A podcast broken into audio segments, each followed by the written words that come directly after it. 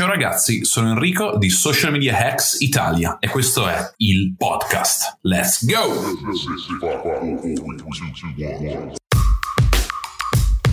Welcome to Social Media Hacks Italia, hosted by Enrico Lugnan and Alessio Cordetto.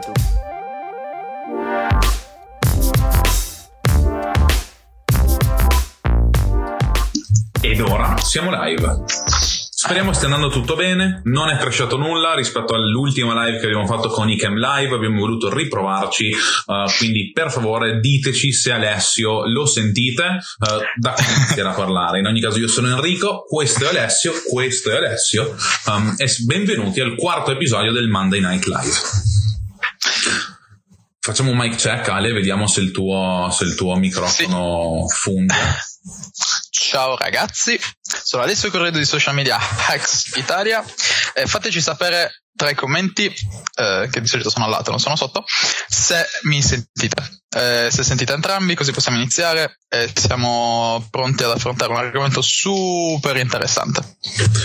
Vedo da subito che Alex ci dice che ci sentono. Ciao Alex, ciao Michele, ciao Christopher, benvenuti a tutti quelli che ci stanno guardando, grazie di aver scelto di passare questa inizio lunedì sera con noi, e come dice Alessio abbiamo un argomento assai importante, ma che tra l'altro mi carica sempre. Lo lascerò però introdurre come sempre finora ad Alessio. L'argomento di oggi, come sapete, è quello delle scuse, o meglio un'oretta fa più o meno io e Enrico ci siamo sentiti, perché come al solito organizziamo le nostre live molto tempo prima rispetto alla diretta ufficiale, quindi in quell'ora non avevamo idea di cosa parlare, più che altro perché pensavamo di, di riuscire a seguire un determinato schema che però è andato in vacca per diversi motivi, ma un argomento che ci ha trovato particolarmente d'accordo e ci ha infervorati entrambi è quello delle scuse, ossia di tutte quelle persone, o meglio di tutte quelle motivazioni che vengono ricercate per motivare una sconfitta, ma più che una sconfitta una mancanza di azione. Lascio la palla a Enrico, perché so che sta già palpitando, è pronto a iniziare a discutere, quindi va bene. Grazie mille per questo intro, grazie mille per questo assist, e sono completamente d'accordo con Alessio nel dire che questo è un argomento molto importante, soprattutto perché è una cosa che purtroppo molti fanno, e anche persone che magari hanno un successo superiore alla media, però rimangono bloccati ad un certo livello per determinati preconcetti o per determinate scuse, e contestualizziamo un attimo la parola scuse, cioè scusa nel senso a me purtroppo è successo questo, quindi non ce la farò mai, e ti senti in un certo senso autorizzato e giustificato a non farcela perché a te purtroppo è successa una cosa specifica, cioè perché c'è stato un determinato evento. Ci sono chiaramente eventi quasi tutti gli eventi chiaramente lasceranno un segno, ci sono eventi che possono lasciare un segno positivo e eventi che possono lasciare un segno negativissimo, non stiamo mettendo in dubbio questo concetto, però indipendentemente dal tipo di evento che ti succede, sta a te poi uscirne e decidere di fare effettivamente qualcosa di valido. E se tu ti senti bene nel dire ma mi è successo questo e quindi, ciò non significa che sia vero, però cioè ciò può essere una scusa che può fare comodo, però va chiamata per quello che è, perché fin tanto che ci sono delle persone che in condizioni peggiori hanno avuto un risultato uguale o migliore al tuo, allora non ci sono effettivamente scuse che tengano, indipendentemente da, cioè ieri ho letto un articolo su Zanardi, che ha battuto il record del mondo per l'Ironman, per il più veloce Ironman completato da persona disabile, indipendentemente dal fatto che Zanardi possa avere degli sponsor e determinati fondi e piattaforme di allenamento che non tutti hanno a disposizione. Però ho fatto, cioè voglio dire, 42 chilometri a piedi, cioè a piedi in sedia a rotelle, 120 chilometri in bici e 3 chilometri 8 a nuoto, e ho battuto 3.000 normodotati che si erano allenati per quella determinata cosa. Quindi indipendentemente dal tempo, se ce la fa, se una persona come Alex Zanardi ce la fa, tecnicamente tutti possiamo farlo. Semplicemente decidiamo di non farlo, non abbiamo voglia di farlo, non è che ci sono cose... È una scelta nostra consapevole o inconsapevole, però è comunque una scelta nostra volontaria non farlo. Questa è secondo me il discorso che va fatto un po' per abbattere un po' queste scuse, per dare un reality check un po' a tutti. Condividi, Ale? Sì, condivido. Io volevo scavare un po' di più nel, diciamo, proprio nella parola scusa, nell'origine della parola scusa, nel senso... se guardi lì fuori è pieno di miliardari, è pieno di persone che hanno fatto davvero cifre assurde, cifre astronomiche, e spesso si tende a confondere la causa con la conseguenza, nel senso, anziché andare a cercare il motivo per cui quella persona ha raggiunto determinati risultati, si va a ricercare una scusa per la nostra mancanza di azione, nel senso, anziché dire quella persona ce l'ha fatta, vediamo da dove è partito, vediamo quali erano qual era la sua situazione attuale, corrisponde con la mia? No, ok, non mi interessa, guardo un'altra persona.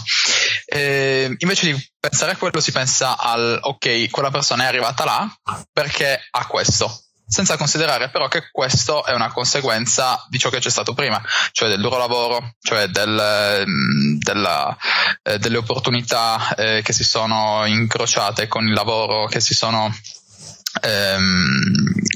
trovate al momento giusto con il lavoro, con la fortuna, con la voglia di fare, con l'ambizione, eccetera. E questo spesso viene super sottovalutato. E ciò che viene super sottovalutato è anche un altro approccio a quello delle scuse, cioè anziché dire ok, sono disabile, ok, sono nato in una famiglia normale che non mi può spiegare niente su come funziona il business, su come funziona l'imprenditoria, ok, ho un'intelligenza normale, non sono un genio, quindi cosa posso fare?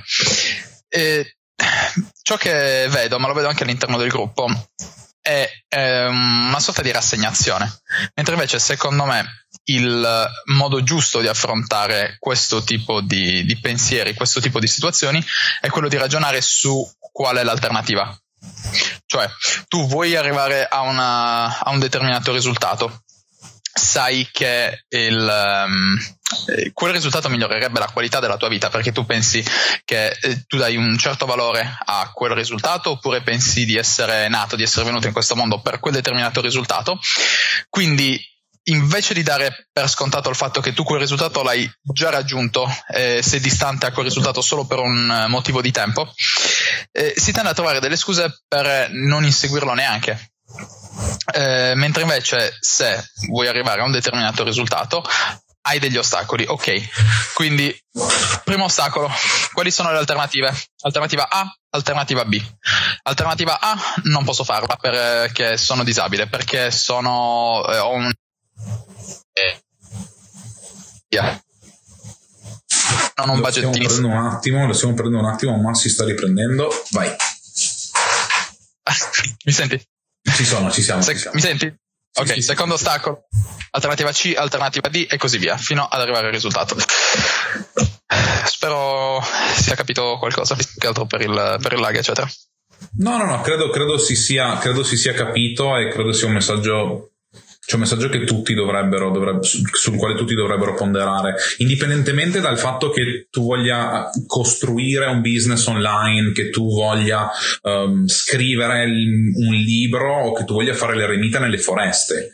Cioè, si possono trovare scuse a qualsiasi livello, cioè puoi crearti delle scuse a qualsiasi, diciamo, per qualsiasi obiettivo che stai cercando di raggiungere, cioè non necessariamente, anche a livello familiare, anche a livello intrapersonale, non necessariamente vale ciò che stiamo dicendo solo in questo determinato ambito. È chiaro che, essendo sempre a contatto con questa realtà e interfacciandosi anche con persone che cercano di cominciare o che vogliono arrivare a determinati risultati perché sono all'inizio, queste sono scuse o queste sono motivazioni che si incontrano molto frequentemente, cioè nel senso, persone che non vogliono, tante volte anche non vogliono assumersi le responsabilità di ciò che è successo, e di conseguenza danno la colpa ad altri, in quella maniera non arriveranno mai a risolvere il problema che ha causato il fallimento. Quindi cioè, l'ammissione del problema non è la classico cliché che poi io, sapete che ho sempre paura di sembrare un po' cliché nelle cose che dico, non voglio che sembri, ma è vero, cioè non è la classica frase da ripetere a capire quello che hai fatto, accettare quello che è successo, ammettere le proprie colpe e eliminare le scuse ti aiuterà un sacco, indipendentemente, cioè anche se non pensi sia una cosa che ti aiuterà attivamente a raggiungere l'obiettivo, però ti farà molta più chiarezza su quale sia lo step successivo. Non puoi capire qual è lo scalino davanti a te se eviti di guardare verso le scale. Questa citazione da cosa motivazionale su Instagram da mandare virale a tutto. Quindi la morale è: guarda le scale watch the stairs, potrebbe essere anche un ottimo consiglio. Watch your steps. Se condividi il consiglio #watch the stairs tra i commenti.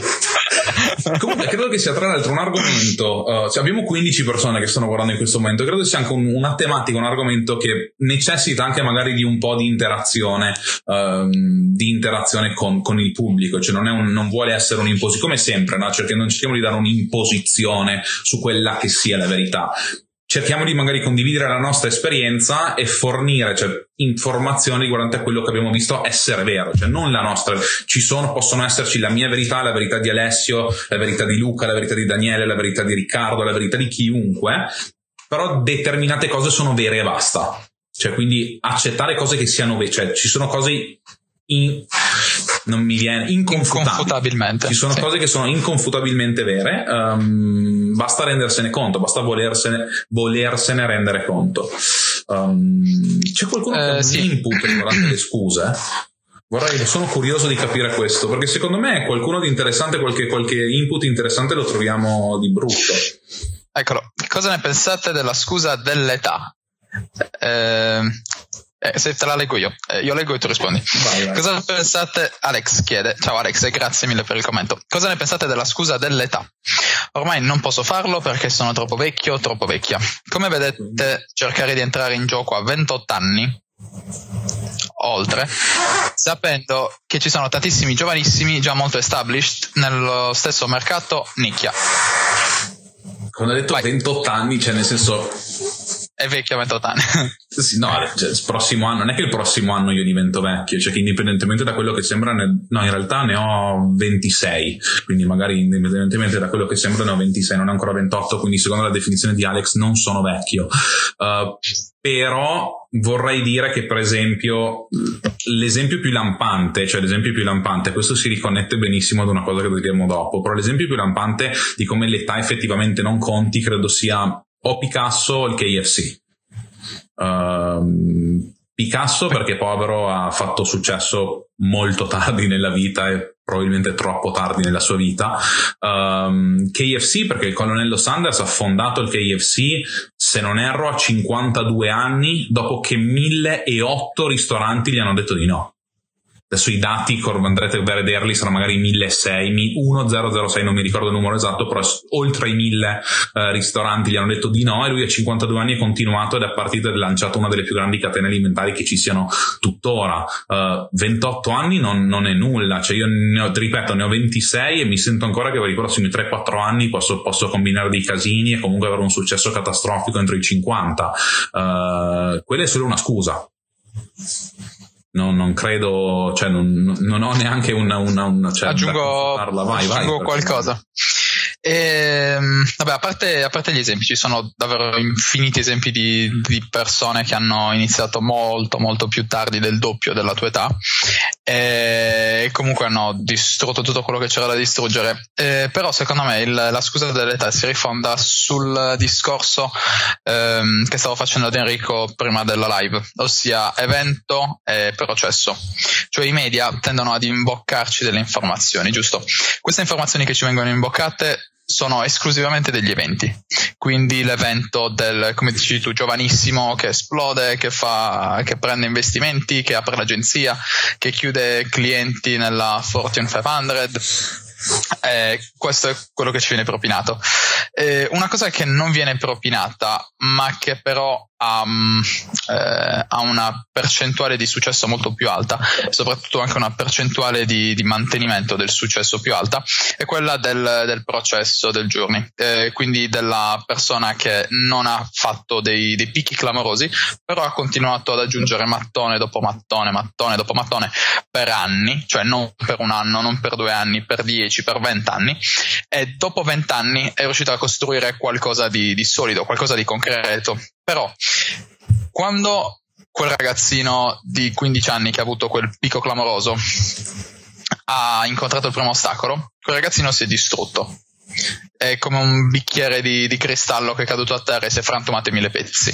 Quando invece quella persona che per 20 anni non ha ricevuto nient'altro che schiaffi in faccia, pugni in faccia, porte in faccia, sgambetti, trova un ostacolo a 40 anni dopo che ha raggiunto, dopo che ha costruito qualcosa, affronta il tutto in una maniera molto più matura, ma non solo più matura, anche più strutturata, cioè lui ha un modello, una struttura di pensiero che gli consente di affrontare gli ostacoli in maniera oggettiva. E torniamo al discorso di prima, ossia qual è l'alternativa? Ok, ho lavorato per 20 anni, ho cercato di costruire il mio impero, adesso sta, non so, ha perso il suo valore perché è entrata in commercio una nuova applicazione, un nuovo tool. Ok, come affronto la cosa? La persona di 40 anni è capace di affrontare la cosa in maniera molto più oggettiva, molto più concreta. Il ragazzino di 15 anni, poverino, ha avuto un cambio di realtà da un momento all'altro, non era pronto assolutamente a quello, e dà ai soldi, dà ai risultati, dà a ciò che ha costruito un valore molto inferiore rispetto a quello che gli viene assegnato dalla persona di 40 anni. Tutto questo per tornare al discorso che secondo me cioè quella dell'età è un vantaggio, non è uno svantaggio per troppi motivi, te lo dico da persona che ha aperto la prima azienda a 19 anni. Quello di essere più grandi è un vantaggio sotto tanti punti di vista. Sì, è una cosa, giusto per dire tutto ciò, la differenza tra evento e processo o giorni, che credo sia il termine più adatto, come detto prima. Oggi tutti conoscono Jeff Bezos. Nel 2006 nessuno conosceva Jeff Bezos, o almeno lo conoscevano proprio i tecnici dell'azienda. Nel 2006 Amazon ha fatturato 10 miliardi. Quindi nel 2006 Jeff Bezos era già a un livello di successo fuori da qualsiasi canone, perché effettivamente 10 miliardi di fatturato in un anno è una cosa catastrofica. Cioè, sarebbe bellissimo da raggiungere, ma non voglio neanche immaginare cosa c'è di gestione dietro a quello, cioè, eppure ne sentite parlare ora che ne ha 110. Quindi per tutti quelle cose assurde del ragazzino di 19 anni che in un anno ha fatto 12 milioni, state valutando la partita al minuto 1. Cioè, a 19 anni ha fatto 12 milioni, sono contentissimo per lui. A 50, vediamo com'è la situazione a 50. Cioè, se mettiamo sulla metafora del calcio, cioè, ci sono tantissime partite. E ciao a tutti, io sono Tommy, il podcast editor di Social Media Hacks Italia. Volevo avvisarvi che ci sono stati alcuni problemi durante alcune delle live, visto che vengono utilizzati dei programmi per fare le call in streaming, quindi ci scusiamo per i piccoli intoppi che ci saranno in queste live e vi auguriamo un buon ascolto. Dal Team Hacks, da Social Media Hacks Italia, da Alessio, Enrico, è tutto. Buon ascolto. Guarda che forse abbiamo fatto una magia e siamo tornati là, cioè ho creato una nuova stream super velocissima e spero di recuperare tutto, che ragazzi ormai siete abituati, cioè questa è la nostra feature, ovvero Benissimo, no, questa è la nostra feature che si chiama Live con errore a random. Quindi ok, aspetta che ribecco la live feed, commento la nuova stream e speriamo bene.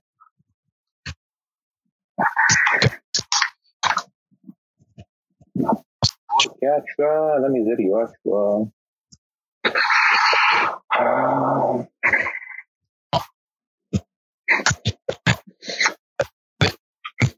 No, no, no, adesso ne ho uno nuovo. Allora, siamo di nuovo qua. Come sempre c'è stato il bellissimo errore o il crash della nostra live.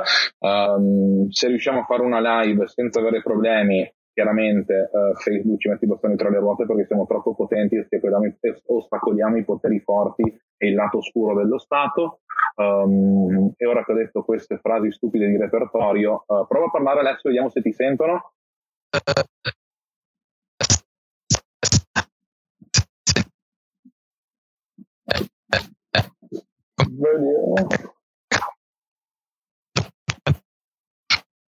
Alessio si sente a scatti. Ok.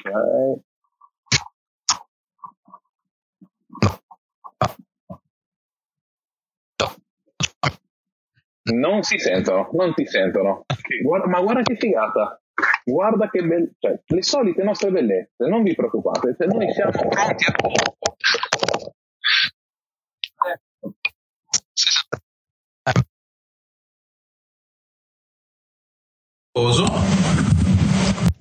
no, molto male. Fatemi sapere se adesso si sente. Sentirete me fortissimo e Ale malissimo. Tuttoissimo, però così è. Non c'è modo di... Ah, madonna, mi sento anch'io fastidiosissimo. Non c'è modo di chiuderlo e rifarlo? Ok, allora... dai, tanto ormai questa è la seconda, giusto? Benissimo, questa è la seconda. Vi chiedevo cortesemente di attendere. Non c'è due senza tre, come dice il detto. E torniamo live tra 30 secondi. Ah no, si sente, fermi. Tutti dicono sì. Si sente? Tutti dicono sì. Andiamo. Quindi restiamo così. Ok, perfetto. Sì, ho fatto gli screenshot al volo delle domande nella live precedente. Quindi stai pronto perché sta arrivando la prima domanda, che è: qual è stata la sfida ostacolo più grande che avete affrontato sapendo benissimo che andava fatto? Mi senti? Sì, no, ti sento, sto ragionando un attimo, credo a livello di business è stata scegliere di cambiare, uscire dall'email marketing, quando del solo ads è quello che stavo facendo. A livello personale poi ci sono il decidere di non dare più adito a quello che gli altri dicevano, cioè decidere consciamente di fregarsene, anche se ogni tanto poi ci resti, cioè ogni tanto chiaramente un carico da che devi un attimo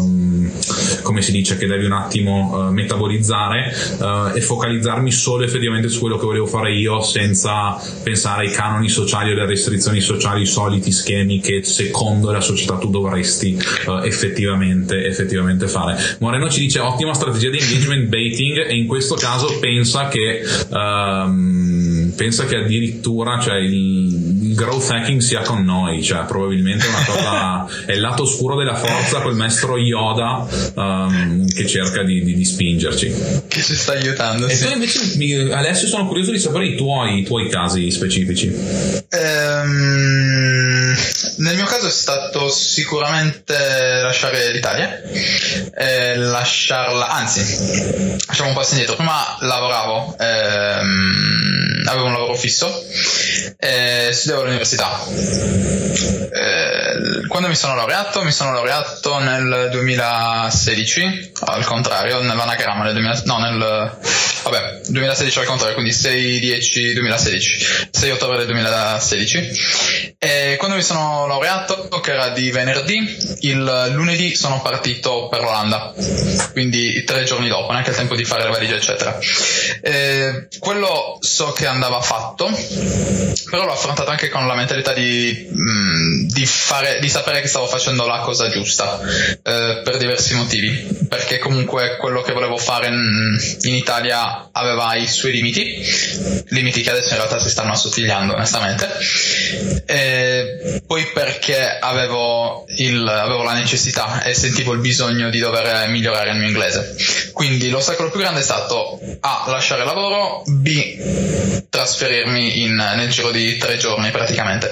Quindi quello è stata una mossa abbastanza pesante da fare, però sapevo che andava fatta e soprattutto sapevo che sarebbe andata bene al 100%. Poi Silvia dice: se le persone non sono pronte a fare quel cambiamento inventeranno scuse, quindi penso sia d'accordo con quello che abbiamo detto prima. Daniele invece nella live precedente ha scritto: sono d'accordo, io ho iniziato a scoprire queste cose da 7-8 mesi e non ho più 20 anni, neanche 28, e mi sono accorto che tutto ciò che fino ad oggi non sono riuscito a fare è tutta una conseguenza di ciò che non ho fatto in passato.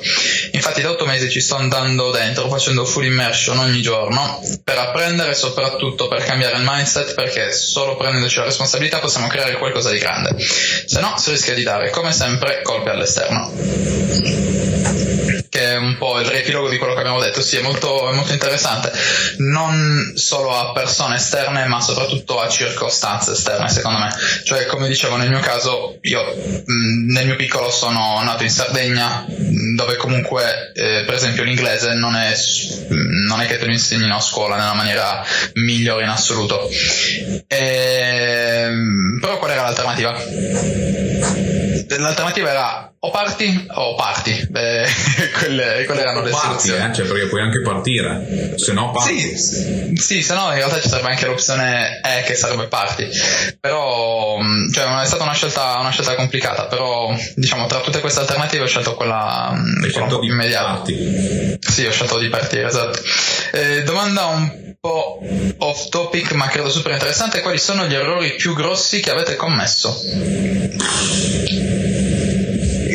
Questi magari, cosa dici? Lasciamo queste domande alla fine.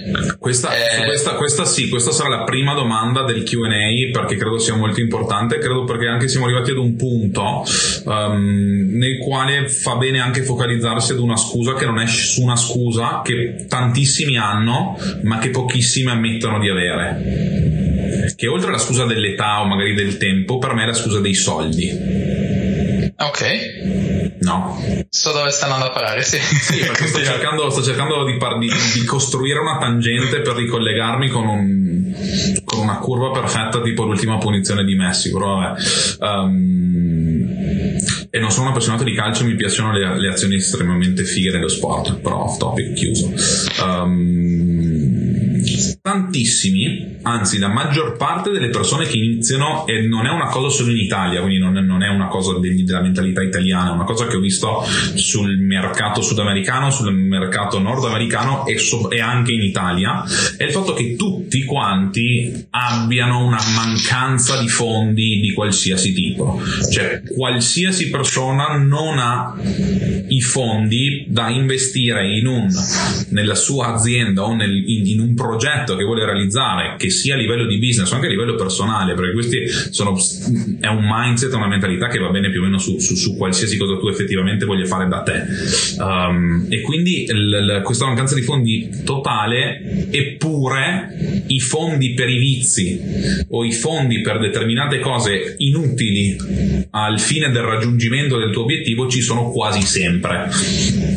Quindi, senza voler andare a spiegare un po', andare a consigliare sullo stile di vita, che ognuno avrà il suo, ho voluto magari pensare di prendere alcuni strumenti che si possono utilizzare, che tutti possono utilizzare senza scuse, senza, proprio letteralmente senza scuse, per provare a generare del capitale o dei fondi per promuovere la tua attività, per promuovere l'attività di ognuno, l'attività chiaramente online. Non parliamo di opportunità di diventare miliardari con questi metodi, stiamo parlando di semplici metodi che vanno un po' a prendere nel tuo spirito imprenditoriale, a cercare di pescare dal tuo spirito imprenditoriale quell'attimo di ingegno, quel momento di chiarezza, per poterli seguire, replicare, costruire un po' di budget e utilizzare quel budget per la tua attività principale.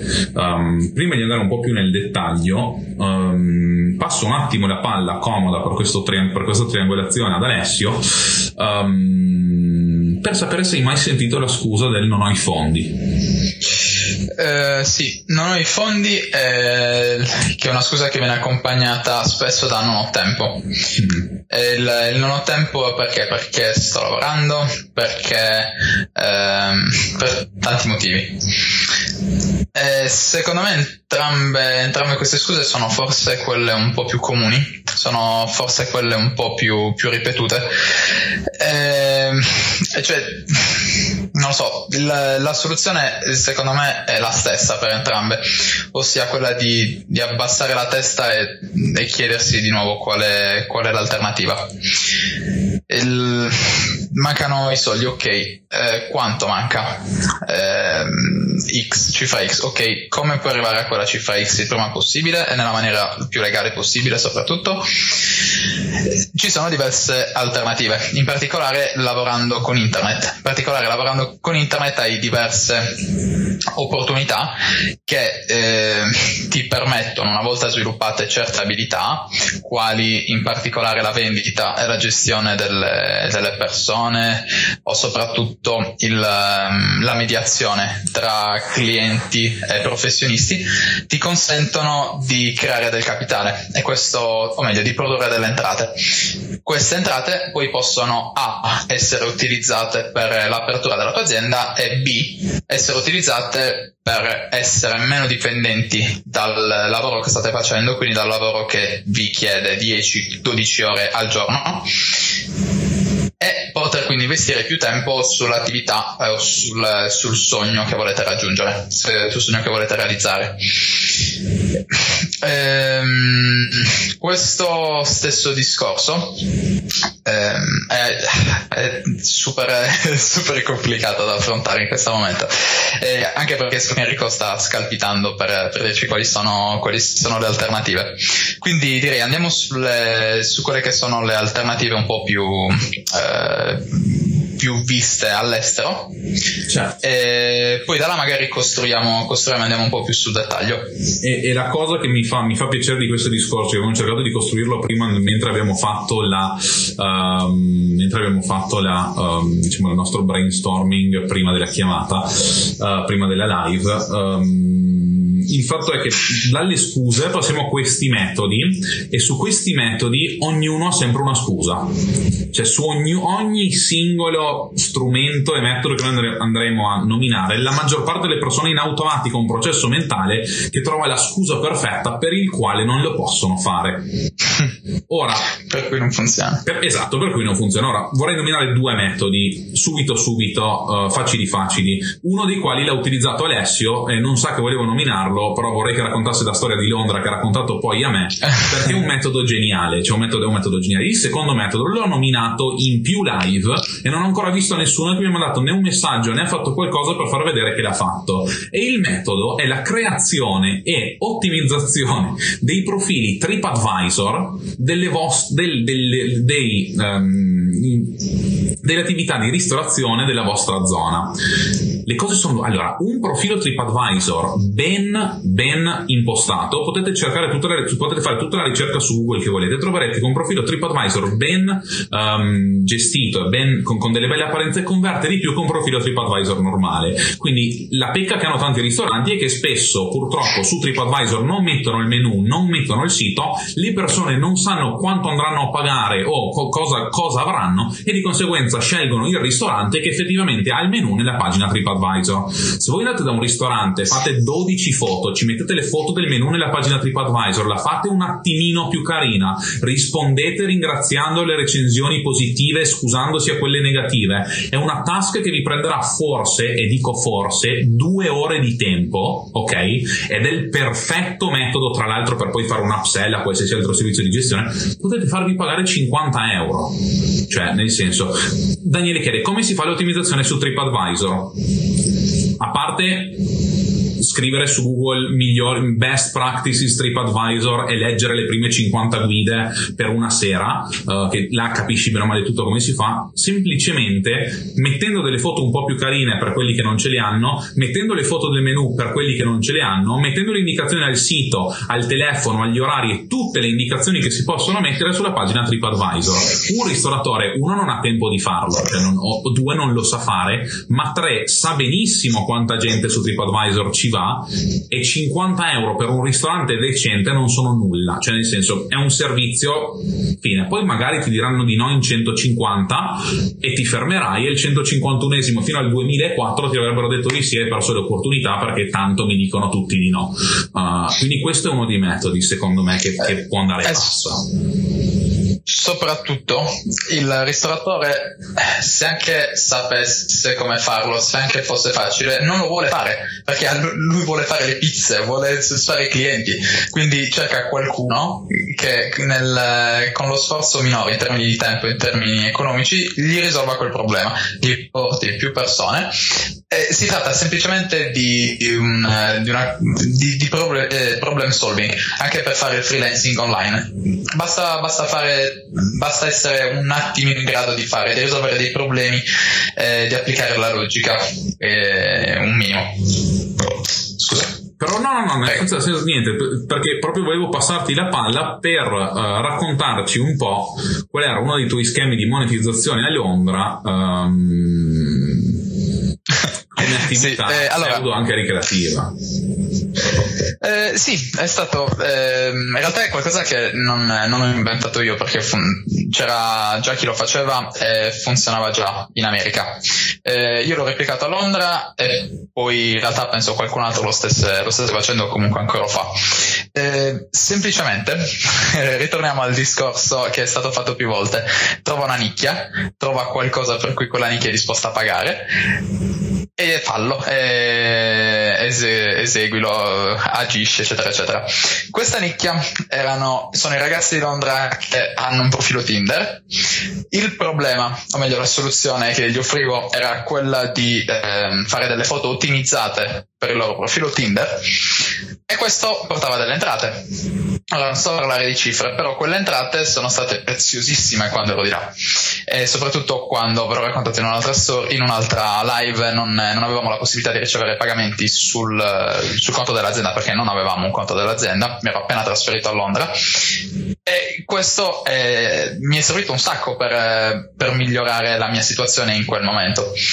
E per quanto si tratti di qualcosa di particolare, per quanto si tratti di qualcosa di unico forse nel suo genere, è qualcosa che funziona, quindi ha senso farlo, e soprattutto è replicabile. Quindi se sei ovunque e hai un modo per trovare delle persone che utilizzano siti di incontri, chat di incontri, cose del genere, è una cosa che si può replicare tranquillamente. Ovviamente devi imparare un minimo a utilizzare una fotocamera, devi trovare un modo per raggiungere queste persone.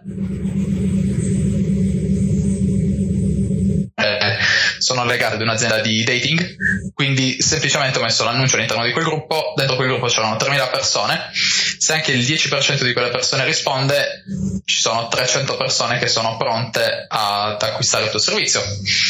è qualcosa che funziona, è qualcosa che non richiede niente in partenza. Non oso guardare i commenti sotto, però sono tutti tranquilli. Ok, perfetto. Però a prescindere da questo, secondo me attualmente il modo migliore per guadagnare online è quello del freelancing. Il freelancing ti dà l'opportunità di monetizzare le tue capacità, che possono essere sì specifiche e quindi pagate con un hourly rate, con un prezzo orario più alto, o in alternativa potrebbero essere caratteristiche comuni, come può essere il gestire fare il conteggio delle fatture di un'azienda, oppure come diceva Enrico, indicizzare e sistemare il profilo TripAdvisor di un ristorante, oppure potrebbe essere affiancare il CEO di una grossa azienda e preparargli gli appuntamenti settimanali, eccetera eccetera. Ovviamente allo stesso modo, come ci sono lavori che offrono un costo orario basso, ci sono anche altri lavori che offrono un costo orario più alto. Questi lavori possono essere gestione delle campagne Facebook Ads, possono essere gestione dei social media, può essere la gestione delle campagne di mail marketing e così via. Io per un periodo ho lavorato anche all'interno delle piattaforme freelancing ed è incredibile il numero di aziende grosse che ci sono all'interno di queste piattaforme, e soprattutto il numero di decision maker che queste piattaforme ti danno la possibilità di contattare. Nominiamo un attimo, giusto per dare un overview, cioè per chi non le conosce, perché magari qualcuno le conosce ma non le conoscono tutte. Sì. Allora, tra quelle che mi vengono in mente c'è Upwork, People per Hour, Freelancer.com. In realtà queste sono tutte in inglese, però ce ne sono alcune in italiano. Piattaforme in italiano per i freelancer onestamente non ne conosco, ma non credo sia un grosso problema, perché soprattutto perché in Italia hai un sacco di gruppi marketplace, o gruppi di marketing, o gruppi per il network marketing, o gruppi per o gruppi di qualsiasi tipo, gruppi che tu puoi andare a raggiungere comodamente con messaggi condivisi in questi gruppi e gli annunci dove tu offri il tuo servizio. E per quelli che stanno inventando la scusa che non hanno abbastanza skills da vendere, io pagavo delle persone in un altro paese nel mondo, che però sempre soldi sono, io pagavo delle persone semplicemente per andare ad utilizzare il loro tempo e trovarmi fuori email da LinkedIn.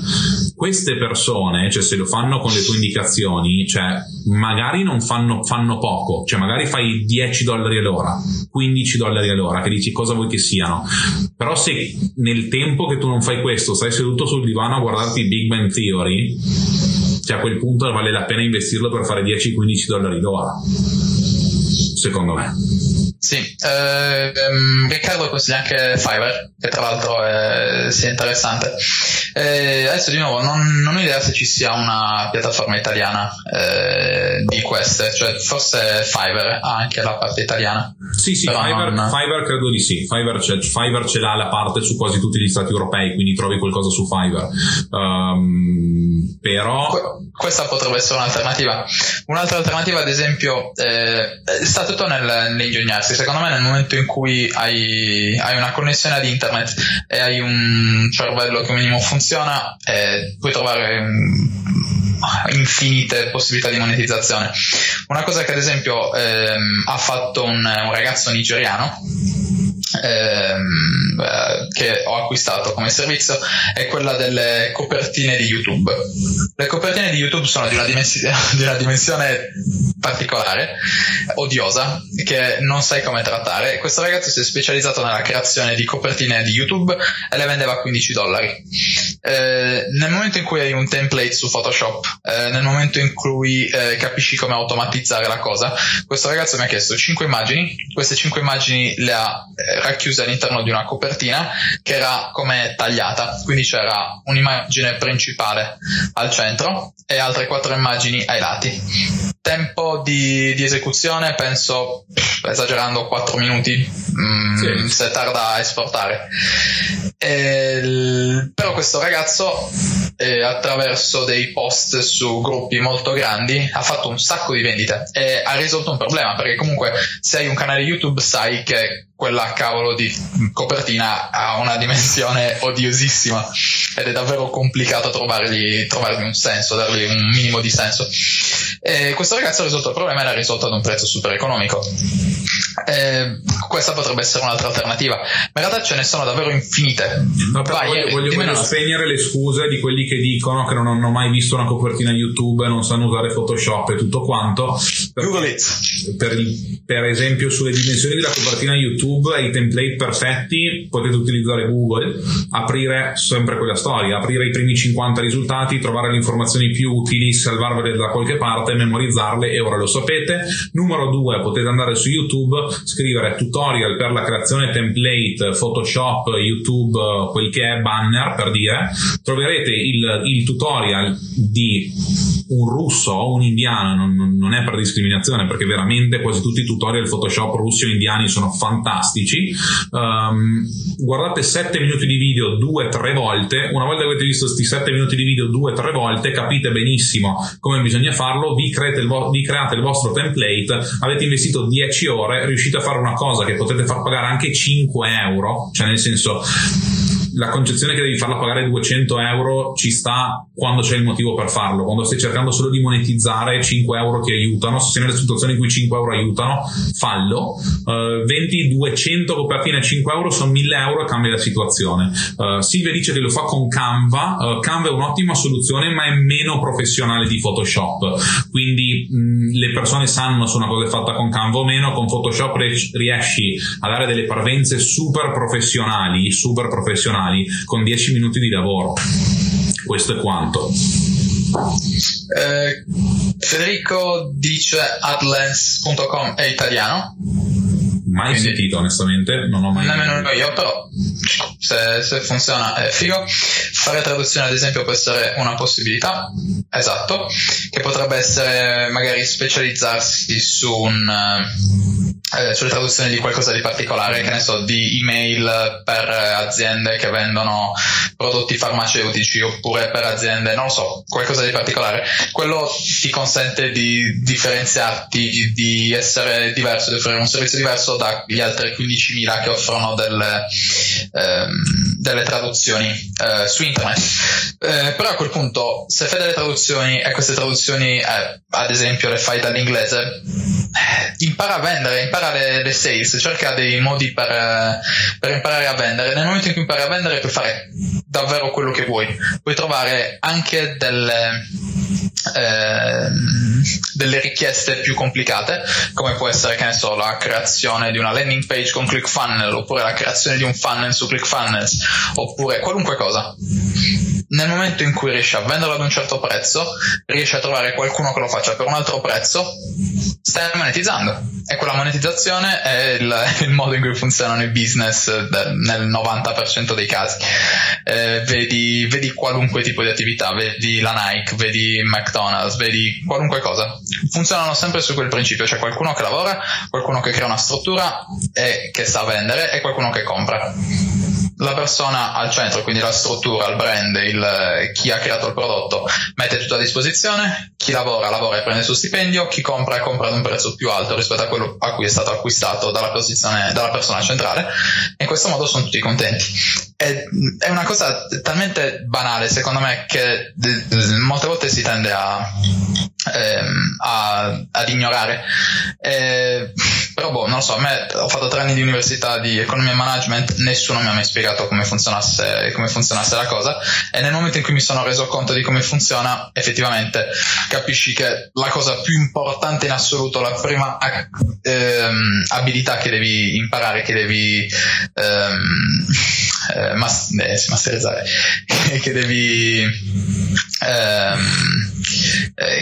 essere, per cui devi essere un maestro, che devi essere capace di insegnare.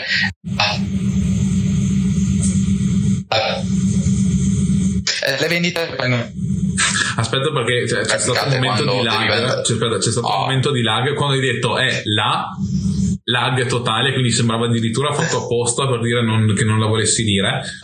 Ripetila per favore, perché adesso sei tornato live.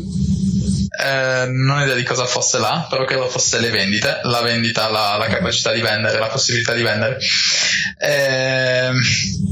Questo è secondo me ciò che più ci aiuta, e questo discorso delle vendite poi ci riporta anche ad un altro punto che è stato affrontato da diversi in Italia, che è stato affrontato da diversi in America, che è quello del free listing su eBay, su Craigslist, sul Facebook Marketplace. Henry, parlacene, perché devo bere con la secca. No, questo è uno dei miei argomenti preferiti, perché è un po' il cosiddetto Gary V Method 2017-2018, ovvero Gary Vaynerchuk è esploso nel 2017, gennaio 2017, quando ha pubblicato un video su come fare soldi online nella maniera più legittima, legale e utile possibile, ovvero sia ha chiesto ai suoi followers di fare un giro per la casa, fare le pulizie della tua casa nella maniera più totale, e tutte le cose che effettivamente non hai usato da almeno un anno e che, con le quali non hai nessun tipo di legame affettivo, e non inventiamoci scuse, puoi controllare a quanto vengono venduti su eBay, Amazon e quant'altro, e venderli o con una garage sale, che in America vanno un po' di più di quanto vanno qua, oppure su Craigslist e Facebook Marketplace. Ci sono state delle persone che hanno venduto, hanno aperto scatoloni, ricercato e questo e quell'altro, e nel giro di 2 settimane ci sono state persone che hanno fatto anche 10.000 euro, perché hanno scoperto di avere determinate cose, perché avevano talmente tante cianfrusaglie,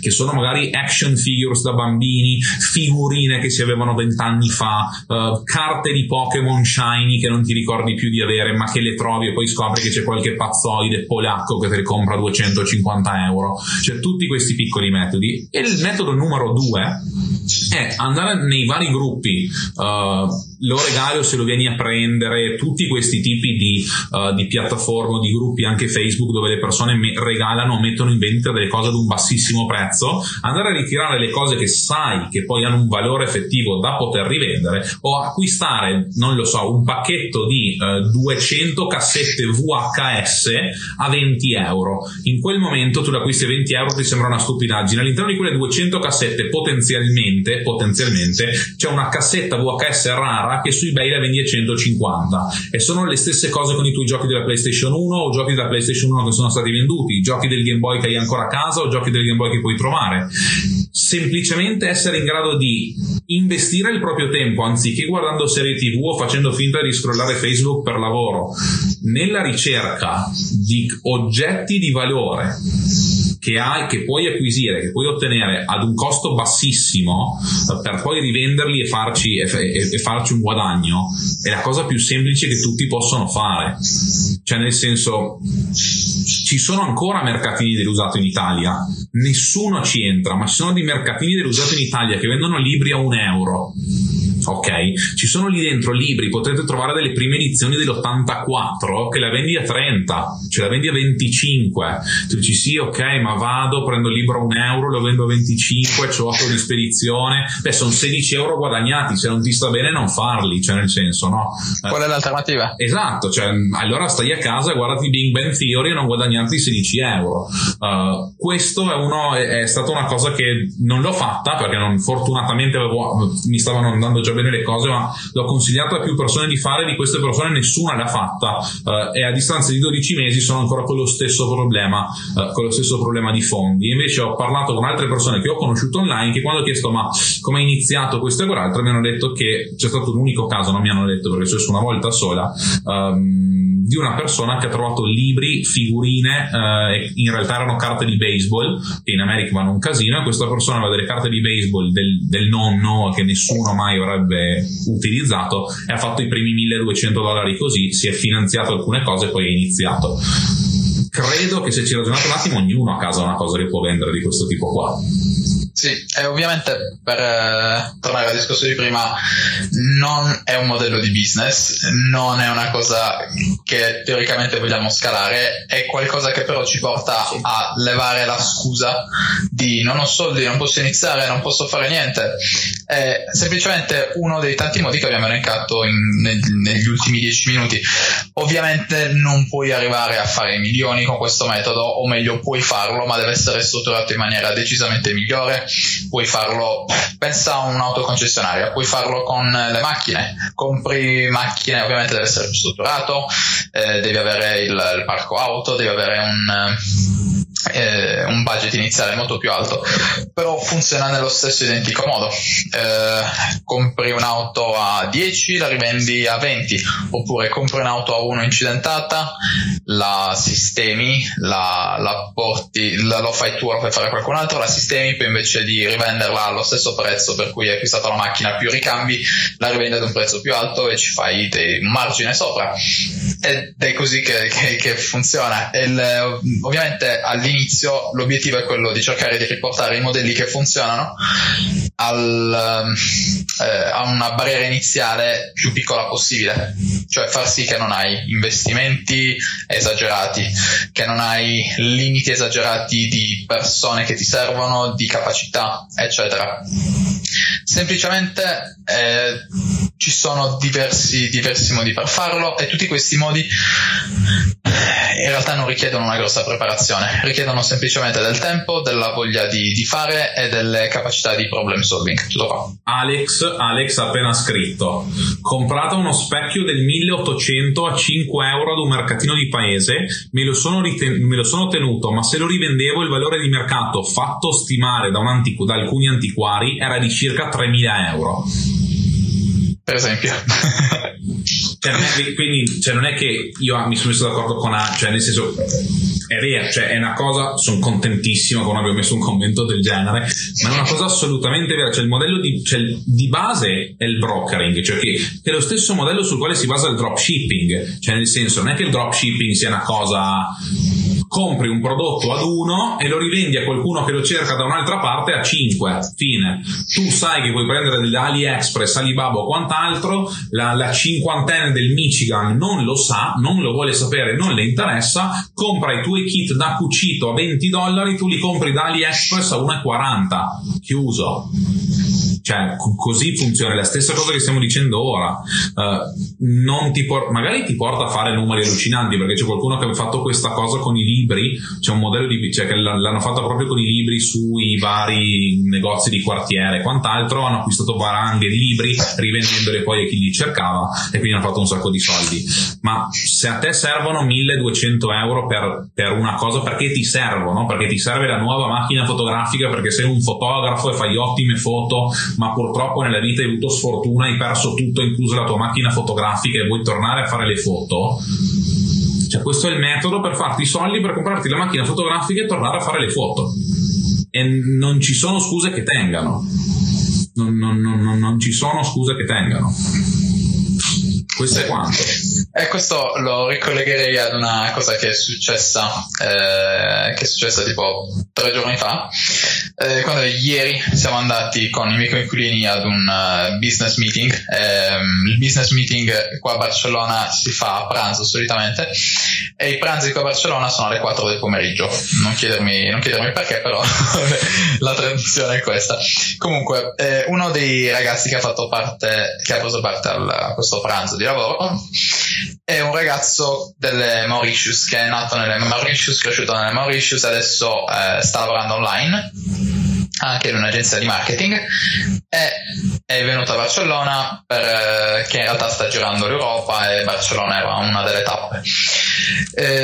Il primo giorno che è arrivato a Barcellona, questo ragazzo si è seduto su un tavolino, è andato in un bar, si è seduto, ha preso un tavolino, ha preso il suo caffè e ha appoggiato lo zaino a fianco alla sedia. Nello zaino c'era tutto, c'era praticamente il suo ufficio, non solo ciò che aveva portato a Barcellona. Cosa è successo? Che il tempo di bere il caffè si è girato e lo zaino non c'era più. Ora, se questa cosa succedesse a me, probabilmente impazzirei, per un sacco di motivi, per password, per contatti, Sì. Liam Neeson evati, tipo, cioè. Come? Liam Neeson levati. Liam Neeson levati, tipo io vi troverò, se mi succede una roba del genere. Sì, sì, esatto. E onestamente non penso neanche mi succederebbe, perché ci faccio troppa attenzione.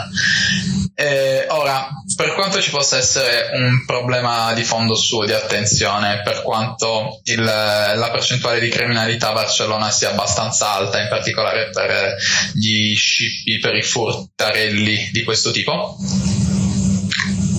questo ragazzo ha affrontato la cosa con una calma allucinante, con un sangue freddo incredibile. E quando gli ho chiesto, ma scusa, in che modo vuoi, in che modo pensavi di recuperare tutte le password, in che modo pensavi di ricomprare il computer immediatamente, in che modo pensavi di continuare a mantenere lo stesso rapporto che avevi con i clienti, con i tuoi collaboratori, su Slack, su Asana, tutti i messaggi che hai perso? E questo mi ha risposto con due parole, e queste parole sono winners win, i vincitori vincono, ossia può succedermi quello che vuoi, però so che tanto una soluzione la trovo, so che tanto in un modo o nell'altro me la cavo, in un modo o nell'altro arrivo dove voglio arrivare. Perché? Perché io onestamente, ripeto, sarei impazzito, avrei dato di matto e non sarei mai riuscito ad affrontare la cosa con la stessa freddezza e con lo stesso mindset di ferro che aveva questo ragazzo. Però pensandoci bene, può succedere qualunque cosa, e per qualunque cosa intendo qualunque cosa. Comunque, se affronti la situazione con la mentalità di winners win, so già che sono un vincente, so già che da qui a 20 anni vinco io, mi posso prendere tutte le L, in America dicono hold my L, che sarebbe tipo prendi questa sconfitta, lose, posso prendermi tutte le L che voglio, però tra 20 anni sono sopra una montagna con delle piccole L, dove però sono arrivato da vincitore. Quindi tutte le persone che mi hanno visto perdere, tutte le persone che mi hanno visto inciampare, che mi hanno preso in giro, che mi hanno ridicolizzato, che ridevano della mia situazione, sono sempre là, mentre io sono in cima alla montagna che riguardo dall'alto con tutte le mie piccole L. E questo ragazzo, tra l'altro, sembra fatto apposta, sembra studiato apposta per questo video, ma non lo è. Il giorno dopo ha chiuso due sales. Queste due sales insieme gli hanno portato un'entrata mensile di $5.000 al mese, che ovviamente non è profit, c'è un margine inferiore, però ha avuto ragione. E in 2 giorni ha rifatto più o meno il valore dello zaino. Aveva LastPass, quindi comunque con le password ha risolto, con le password è riuscito un po' a risolvere tutto, perché comunque ce l'aveva collegato sul profilo del cellulare, ed è riuscito a sopravvivere da una situazione che più che pericolosa è catastrofica. O meglio, per una persona che lavora online, perdere il proprio zaino dove c'è tutto, si tratta semplicemente di una catastrofe, se non peggio. Io ho anche un'altra piccola cosa da aggiungere sulla questione winners win, quindi vincitori vincono, che molti purtroppo ogni tanto succede che venga fraintesa, e la frase dice winners win, ok? Cioè winners win, i vincenti vincono, non significa che se tu hai avuto una vittoria sei un vincente. Non è la vittoria a fare il vincente, è il vincente a fare il vincente. Cioè, questo è il ragionamento. Indipendentemente da quello che succede, come si diceva prima, ci può essere un ragazzino di 19 anni, 16 anni, 12 anni, quanti anni che vuoi, tanto c'è un cinese sempre più giovane che fa le cose meglio, che fa miliardi e poi a 50 anni tiene nulla, e tu sei là per tutta la vita a tenere nulla, ad avere nulla, e a 50 anni fai miliardi. Bisogna valutare la partita al 90° minuto. È inutile analizzare le partite al 12°, al 14°, a fine primo tempo, al 70°.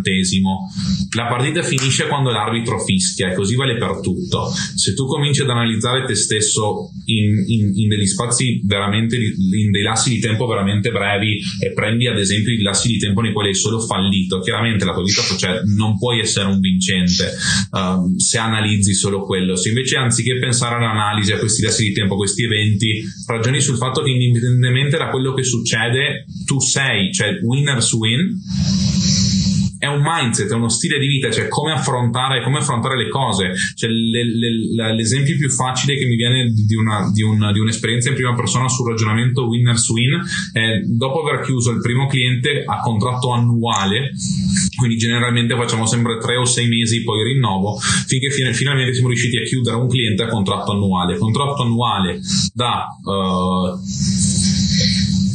8.300 e qualcosa dollari al mese, chiaramente non profit, share revenue, il margine e tutto quanto, però comunque era un contratto in un anno da sei cifre, no? Era un contratto veramente figo. Succede che l'assistente di questa persona, dopo che lui ha firmato il contratto e tutto, decide che noi non siamo all'altezza di gestire la campagna, non avevamo ancora iniziato, quindi è stata proprio questa presa di posizione, ci ha detto che avremmo fatto una settimana di prova ma che poi il contratto non sarebbe continuato in ogni caso.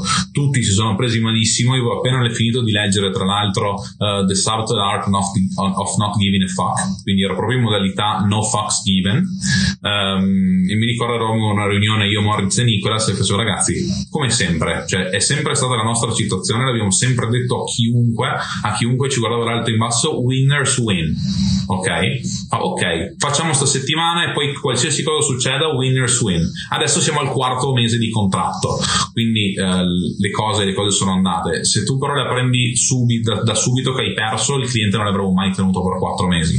Quindi in realtà c'è quel tipo di mentalità che, indipendentemente da quello che succede, indipendentemente dalle scuse che vuoi costruirti, indipendentemente dalla situazione economica, indipendentemente da tutto, winners win.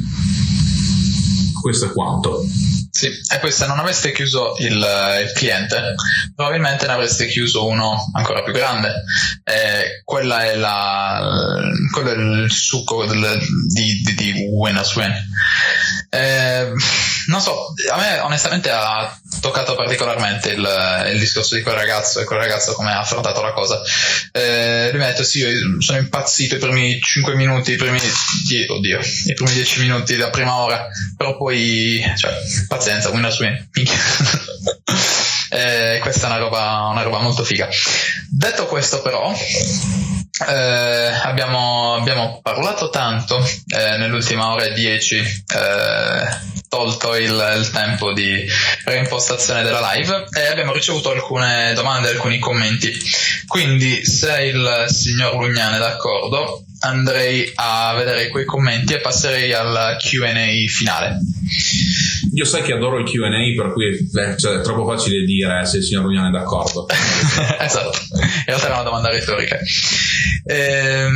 Allora, ci sono dei commenti nuovi, però voglio andare su quelli che sono stati fatti nella live precedente, che ho screenshottato, così possiamo continuare a... E mentre Alessio li trova, se volete postare le domande per il Q&A, sapete che col tempo che abbiamo rispondiamo dalla prima all'ultima, quindi questo probabilmente è il momento per cominciare a bombardare le domande. Prima domanda che ti ho già fatto, ce la fa Moreno, e chiede: domanda un po' off topic ma credo super interessante, quali sono gli errori più grossi che avete commesso? Io ne ho 3.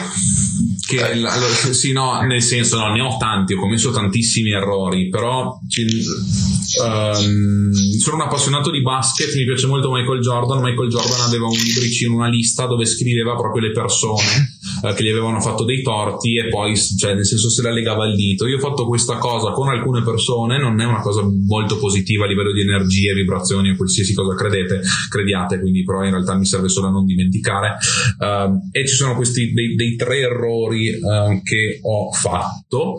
L'errore numero 1 è stato e sembra catastrofico, ma è stato credere che determinati risultati fossero veri, cioè nel senso, seguire una persona o determinate persone perché mi lantavano risultati allucinanti in termini di revenue, sales e quant'altro, senza capire che effettivamente revenue non è uguale al profits, che all'inizio per molti può essere ovvio che le vendite non sono uguali ai profitti, ma a seconda di come determinate persone fanno promuovono determinate cose e lo fanno con un linguaggio tale che tu ci credi, cioè tu tendi a credere a questi determinati guru. Quindi l'errore numero uno è stato fidarmi di determinati guru, che mi è costato un 5.400 euro, cifra che ho segnato accanto all'errore. Sono quei 5.400 che non dimenticherò mai.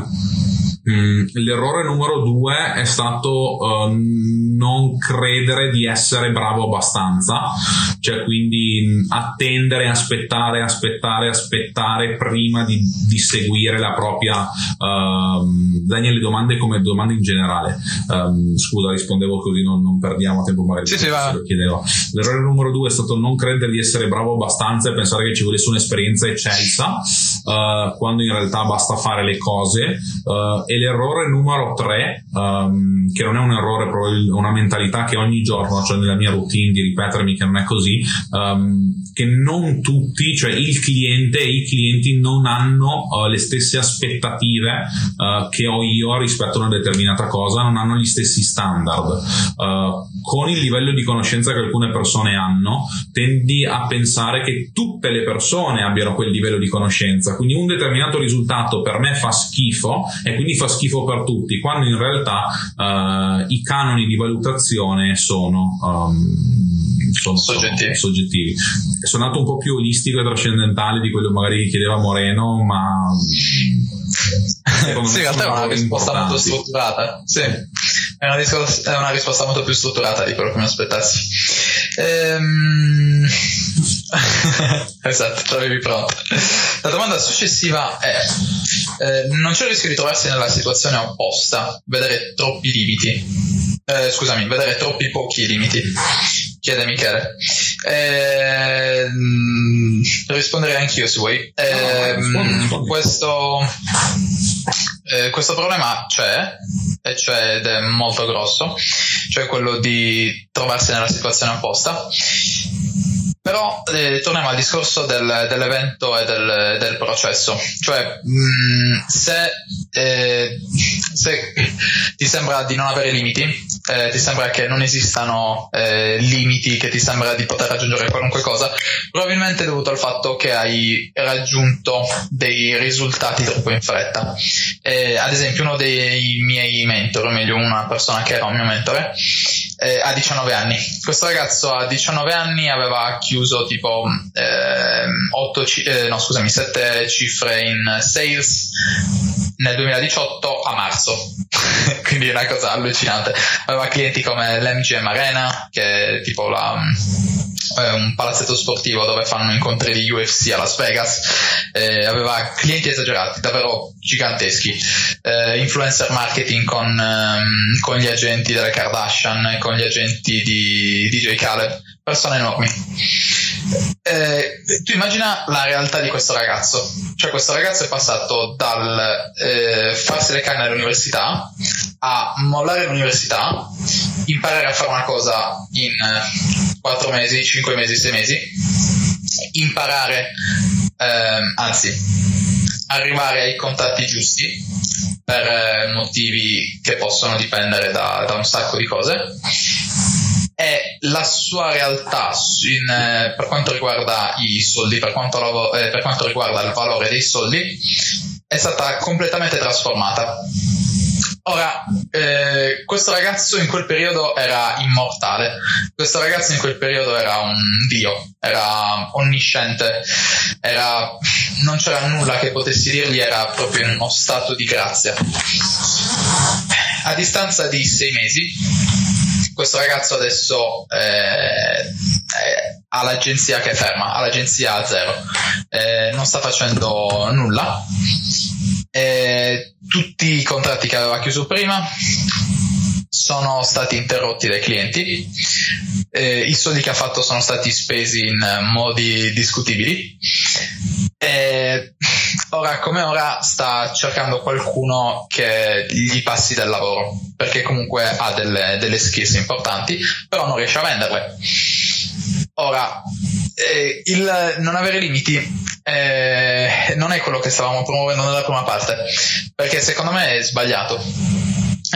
ciò che viene promosso è ciò che dicevamo prima ad Alex, ossia il costruire qualcosa, però nel momento in cui costruisci qualcosa portare con te i valori che avevi prima, e se questi se la tua situazione cambia da un momento all'altro, cambia in un mese, cambia in 2 mesi, stai tranquillo che qualcosa succede ed è qualcosa di poco positivo.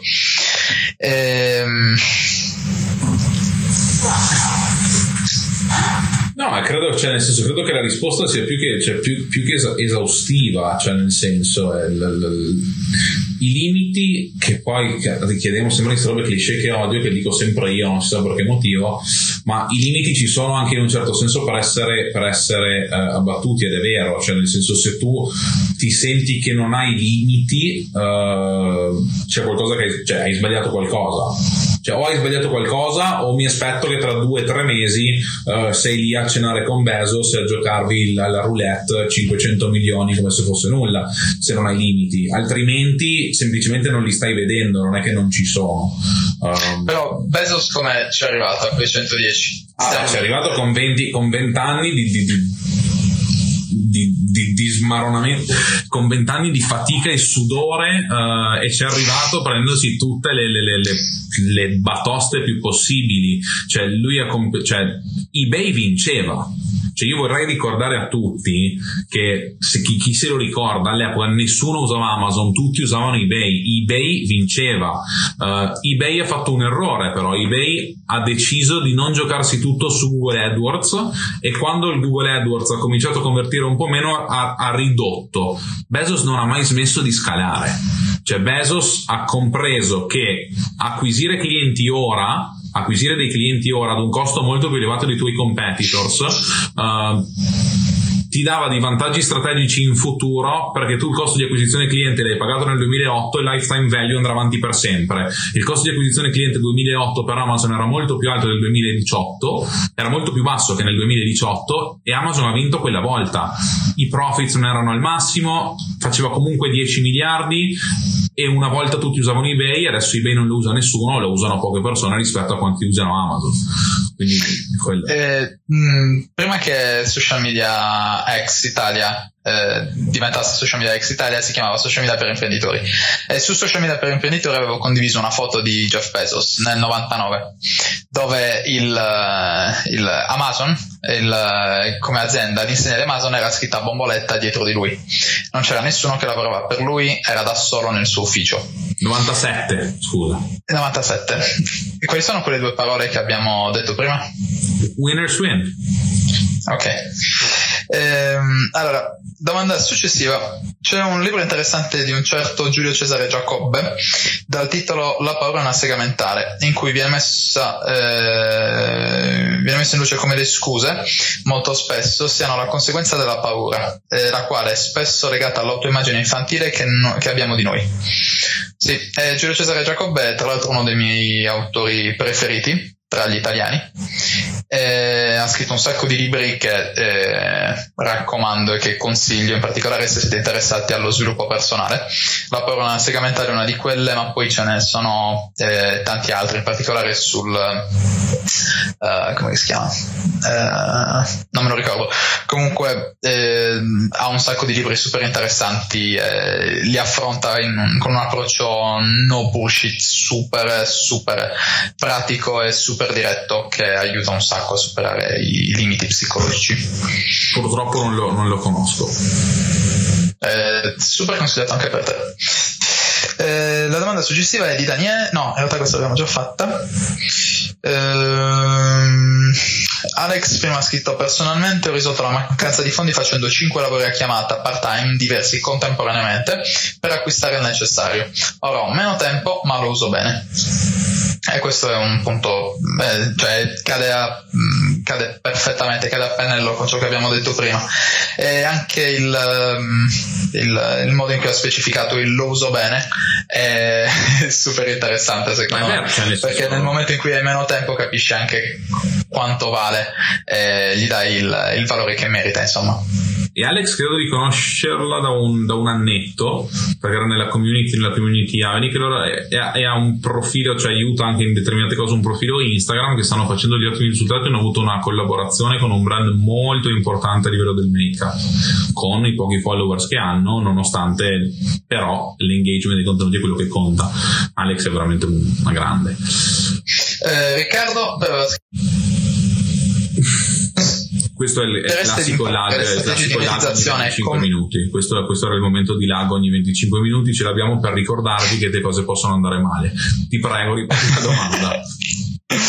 Riccardo, prima che la live precedente si interrompesse e ci ricordasse che tutte le cose possono andare male, ha scritto: consiglieresti di imparare le strategie di monetizzazione e come effettuarle prima di iniziare qualsiasi progetto su Instagram, Facebook o altri social? No. Io ti consiglio di cominciare il tuo a meno che il progetto non sia monetizzare, in quel caso sì, ma se il tuo progetto è semplicemente cominciare a capire come muoversi sui social, capisci impara quali sono le dinamiche dei social, capisci quelle che vanno meglio per te, quelle che risultano più facili a te, dopo sfruttale per generare, e poi sfruttale per monetizzare, e a quel punto impari come monetizzare nel modo che preferisci, insomma. Sono d'accordo. Ok, passiamo alle domande in diretta, però io da qua non ce l'ho. C'è una domanda top di Daniele che stavo aspettando che finissi quelle prima per andare a farla e rispondere, che poi possiamo fare back and forth. Vai. In una campagna Facebook Ads local, se il budget in questione è basso, 50 euro max, come lo suddividereste nei vari asset? Comprendo l'importanza nel fare A/B test su vari fattori, ma essendo il budget ridotto è difficile proporre troppi test. Benissimo, allora innanzitutto io spero sia 50 euro day, ma credo sia 50 euro in generale. Quindi risponderò per i 50 euro in generale. Seconda cosa, se un cliente ti dice che ha 50 euro da utilizzare su Facebook, è come se un personal trainer arriva un ragazzo di 60 kg bagnato e gli chiede che vuole diventare bodybuilder con 150 euro. I risultati saranno più o meno gli stessi, però chiaramente quello è il tuo budget e quindi devi fartelo andare bene. Io andrei a dividere la campagna in tre. Innanzitutto non puoi andare a fare ipersegmentazione, non puoi andare a segmentare la campagna più di tanto, perché non hai budget per lo split test, quindi andrei a utilizzare solo placement mobile, solo ed esclusivamente placement mobile, con Facebook feed, Instagram feed e Instagram stories per uomini e donne. Questo lo utilizzerei per una campagna di traffico. Ci lancerei assieme una campagna per engagement e una campagna per reach nel raggio di 50 km. Tutte e tre le campagne con le stesse creatività, devi avere almeno 4-5 creatività diverse splittate tra immagini e video, in maniera tale che la campagna per post engagement vada a crearti social proof a livello del post, quindi le persone vedono like, shares e video. La campagna per traffico fa in maniera che ti generi traffico sulle landing che tu vuoi effettivamente utilizzare. La campagna per reach, che la utilizzerei su tutti i placement, incluso il placement messenger, che sulla campagna per reach è la cosa che costa di meno a livello di CPM, quello ti serve solo per creare un po' di brand awareness nel raggio di X chilometri dal business local.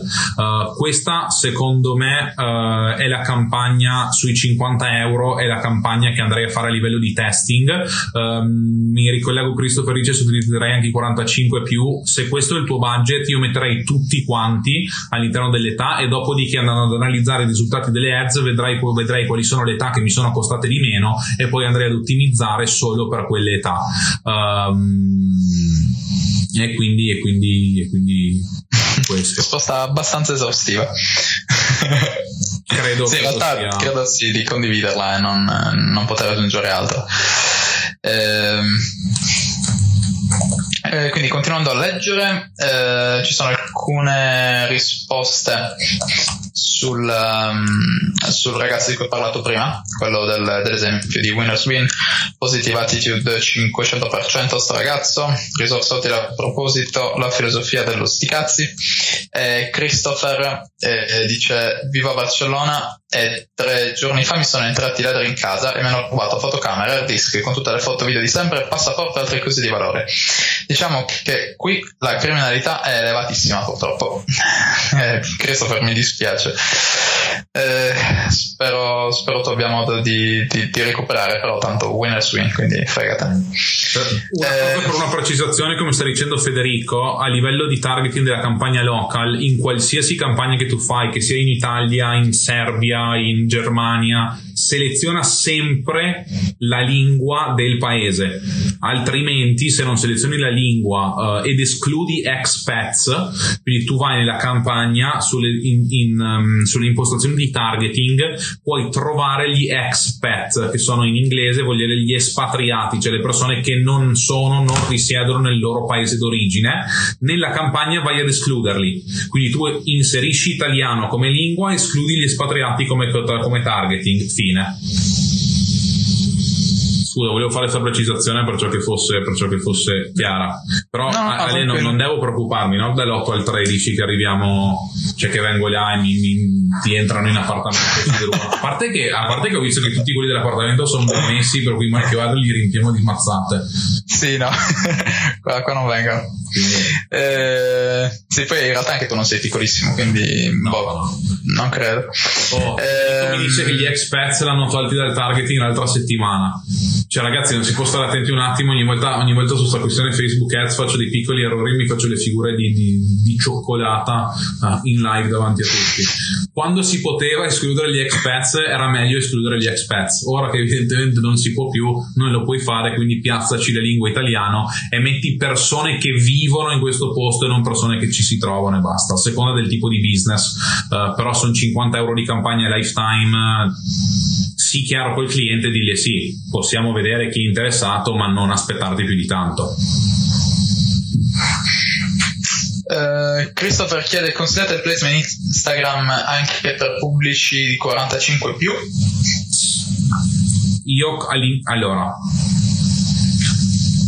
Io faccio, cioè, se setto delle campagne che costano una valanga di soldi.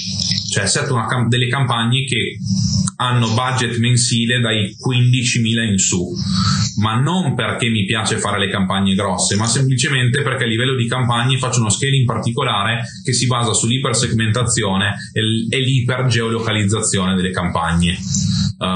Questo mi richiede di avere un sacco di adset per ogni campagna, e ogni campagna effettiva che faccio c'ha sempre almeno 4 campagne, quindi la campagna di post engagement, la campagna video views, la campagna traffico e la campagna conversioni. All'interno di queste 4 campagne vado a segmentare per sesso, per device, e tante volte segmento all'interno del device sia Android che iOS, soprattutto a livello del price point del prodotto. Una volta segmentato quello, segmento per età, dai 16 ai 20, dai 20 ai 20, dai 21 ai 25, dai 20 e avanti, cioè quindi ipersegmentazione dell'età, ipersegmentazione del placement. Quindi non ho una risposta ufficiale su qualsiasi obiettivo di campagna sul placement Instagram 45 più, perché nessuno ce l'ha. La risposta ce l'hai quando hai fatto il testing. Se non posso fare il testing, quello che so che funziona per certo a livello Facebook Ads è lasciare che sia Facebook ad ottimizzare la tua campagna e di conseguenza avere la potential reach più grande che puoi avere ed utilizzare tutti i placement utili a livello di conversione. Facebook può convertire facilmente, Instagram può convertire facilmente, Messenger non è uno dei placement che ha il più alto tasso di conversione. La stessa cosa vale per l'audience network e tutti gli altri. Quindi se tu hai poco budget e devi andare a fare acquisizione dati, perché la cosa più importante è fare acquisizione dati in questo caso, soprattutto per Daniele che deve iniziare, utilizzerei anche il 45 più col placement Instagram. Tanto mal che vada prendi 4 impressions ad un CPM bassissimo, perché nessuno le utilizza e quindi non sei in competizione. Clutch, bro, cioè clutch moment. All right. Domanda: se si vuole cercare di far conoscere in local un'attività ludica come può essere una tombola, passare da Facebook sarebbe un'idiozia? In città è come in città è l'unica alternativa di quel tipo, vengono persone da tutta la provincia e l'età è tra i 50 e gli oltre 90, siamo longevi qui. Tantissimi li vedo con il telefonino in mano e capita spesso che arrivino persone più giovani della media a giocare. E secondo me arrivano i giovani e perdono. Secondo me ha senso. Ha senso, ha un sacco di senso, avrebbe senso legargli delle offerte, avrebbe senso fare delle serate a tema particolari, ha molto senso. Ovviamente dipende tutto da quelle che sono le loro possibilità di guadagno, dipende molto anche dal numero massimo, dalla capienza massima che hanno all'interno del lag del quale è appena stato colpito e del classico errore ogni... adesso ti risentiamo 25 minuti, sì, esatto. Comunque si dipende dal numero di persone che dalla capienza della sala e dal numero di persone che questa sala può ospitare, però lo farei 100%. E comunque una cosa, attività ludiche di questo tipo in Italia con Facebook Ads vanno di brutto se sono se tu puoi permetterti di pagare consistentemente oltre i 5 euro per visita fisica.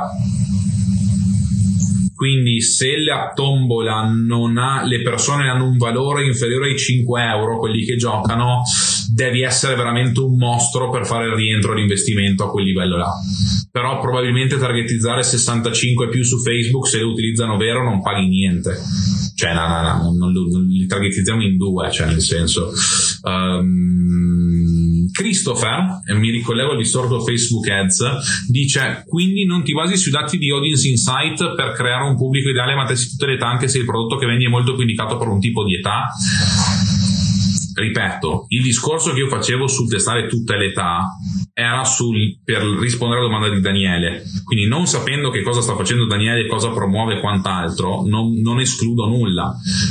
Se Daniele vende un negozio di lingerie, e probabilmente andrò ad escludere una determinata fascia d'età. Io generalmente non escludo mai niente, cioè non escludo neanche quelli che so che non acquistano, perché faccio appunto una strategia di ipersegmentazione che in un determinato lasso di tempo mi permette di fare un'acquisizione dati e di capire bene se vale la pena o meno, perché se il mio prodotto lo acquistano solo tra i 24 e i 30, però tutti i competitors biddano 24-30 e io, nonostante abbia una conversion rate molto minore sui 50, conversion rate in rapporto al CPC mi dà effettivamente un costo per vendita migliore, non è che vado a precludermi l'opportunità perché Audience Insights mi dice che solo il 4% dei settantenni lo compra.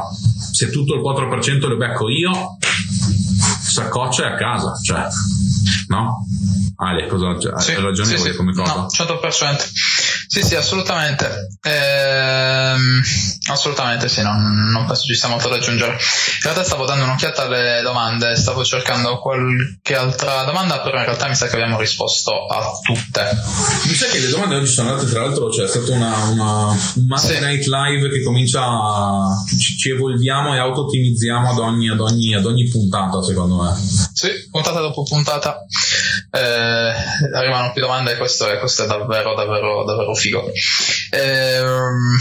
Sono le 9:35. Cosa dici? Dico che abbiamo del lavoro da fare